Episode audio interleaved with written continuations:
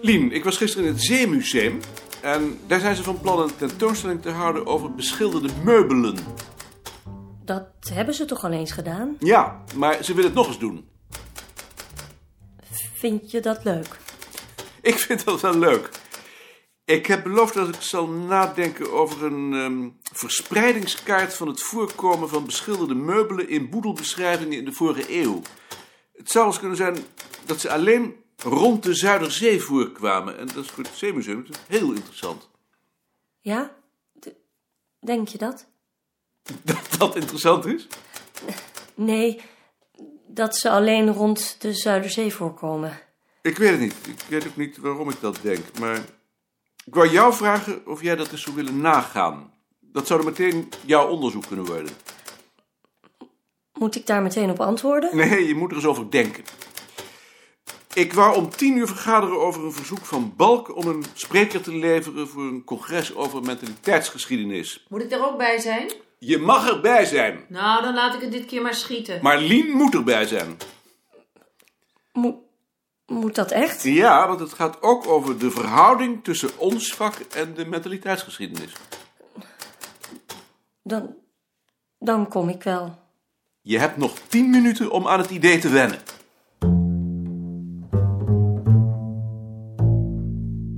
Dag Bart. Dag Maarten, heb je misschien even tijd?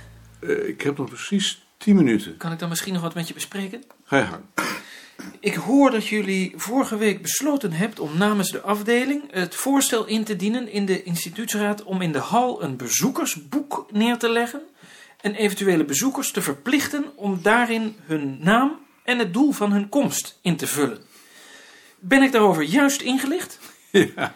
Dan wil ik toch wel aangetekend zien dat ik daar volstrekt tegen ben. Naar mijn mening ligt dat op of al over de grens van wat nog oorbaar is. Dan is het jammer dat je er niet bij was. Ik kon niet weten dat dit behandeld zou worden. Eigenlijk zouden dergelijke zaken van belang enige tijd van tevoren geagendeerd moeten worden en worden rondgezonden. De aanleiding was de diefstal uit de portefeuille van Ad. En dat is nu juist een van de redenen dat ik er tegen ben. Want door zo te handelen worden alle bezoekers tot potentiële misdadigers verklaard. En daar heb ik ernstig bezwaar tegen. Ik denk niet dat ze dat zo zullen zien. Nou, Kan ik al binnenkomen?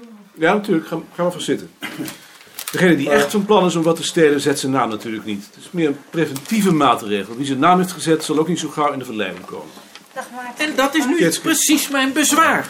Ik vind dat een bezoeker recht heeft op anonimiteit. Alle archieven hebben tegenwoordig toch zo'n boek.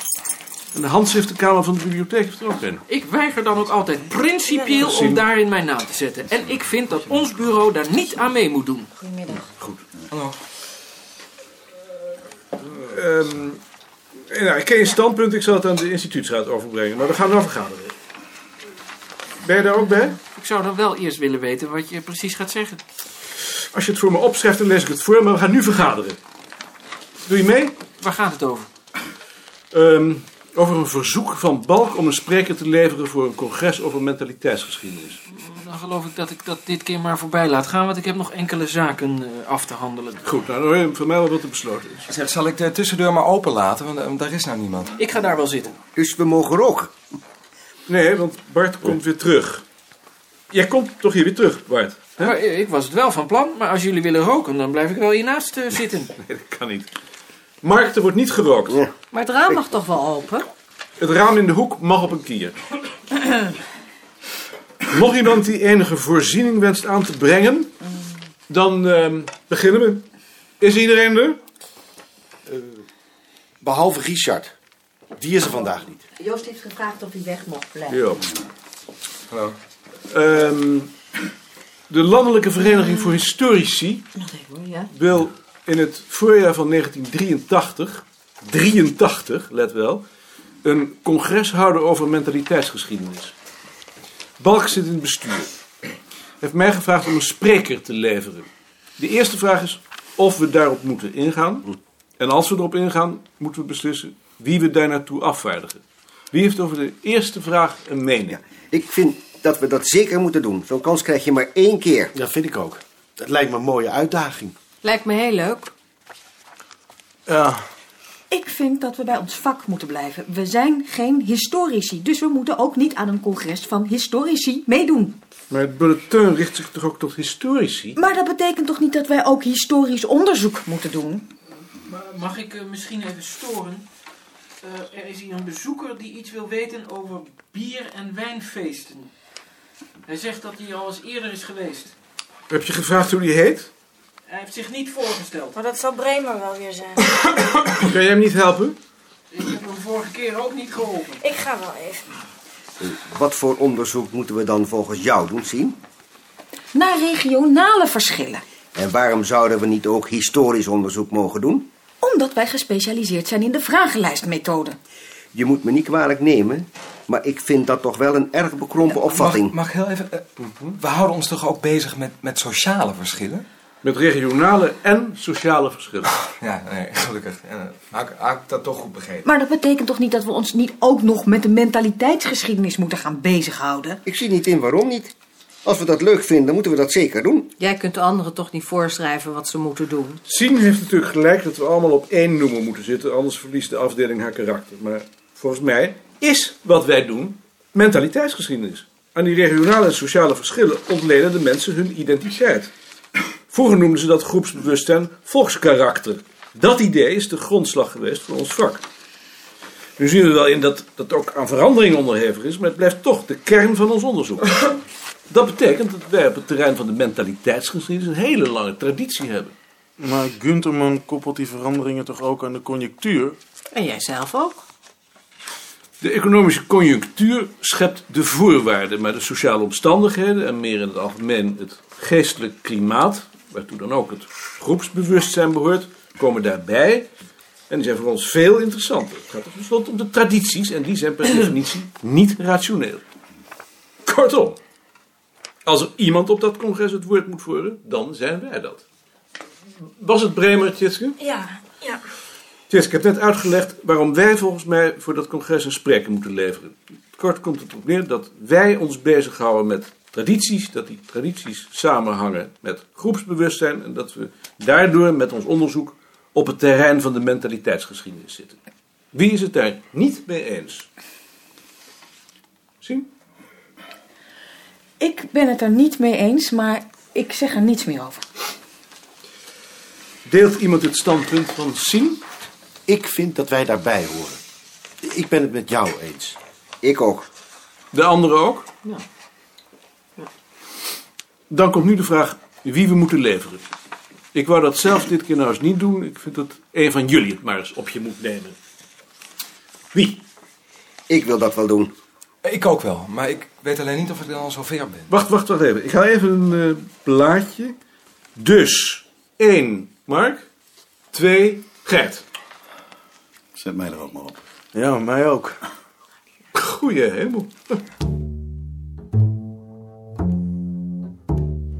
Jaap, ik heb ehm, hier een lijstje met namen van mogelijke sprekers met hun onderwerpen.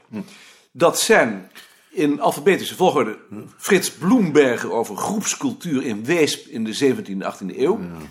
Mark over middeleeuwse groepsculturen. Muller over de kerstboom in de 19e eeuw als afspiegeling van de veranderende opvattingen over godsdienst en gezin. En Wichelaar over de veranderingen in de openbare feestviering in de 19e 20e eeuw als voorbeeld van mentaliteitsverandering.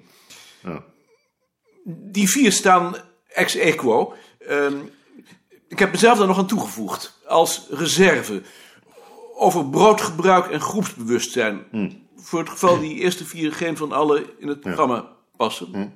Maar ik zou verreweg het liefste zien dat jullie een van die vier nemen. In de eerste plaats, ja, n- niet in de eerste plaats, omdat ik op het ogenblik tot de nok vol zit. En vooral omdat het hoog tijd wordt dat iemand anders op de afdeling is naar buiten treedt. Voor de afdeling is dat beter. Ik zal het bespreken. Ik wou binnenkort met de hoofden praten over de stroomleiding van het jaarverslag. Kun jij morgen?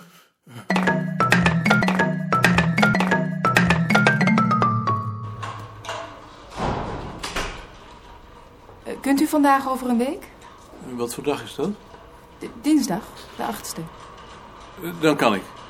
acht uur? Half negen? Acht uur. Dus dinsdag 8 december om 8 uur.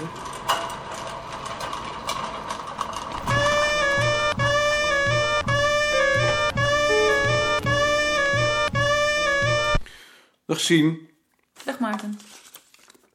Hebt u nog een kop koffie voor me, meneer Wigbold? Ik zal eens zien of er nog één is. U bent laat. Ja, ik ben laat. Kom je van het WG? ja, Hebben ze nou al wat gevonden? dat hoor ik volgende week. Hoe lang heb je dat nou eigenlijk al?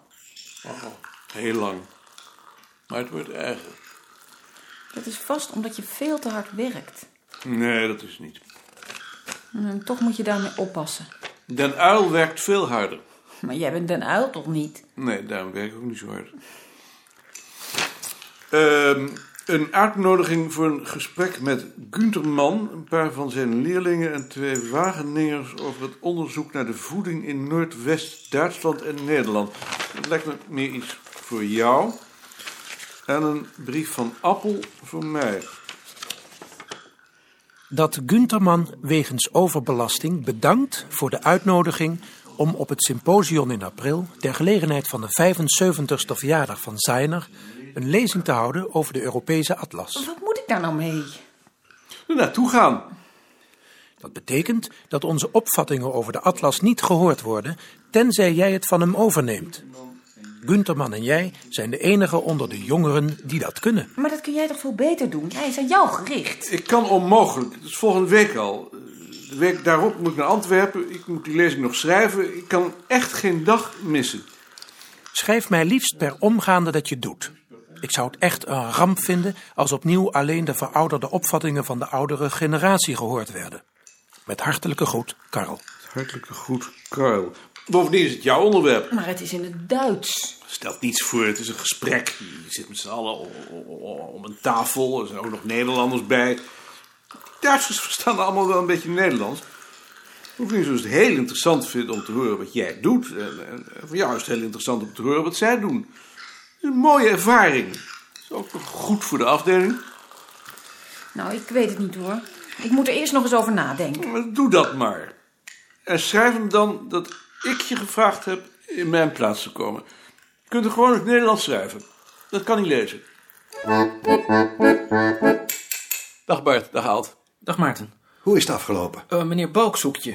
Eh, ik, ik zal naar hem toe gaan. Lees dat maar eens. Brief van Appel.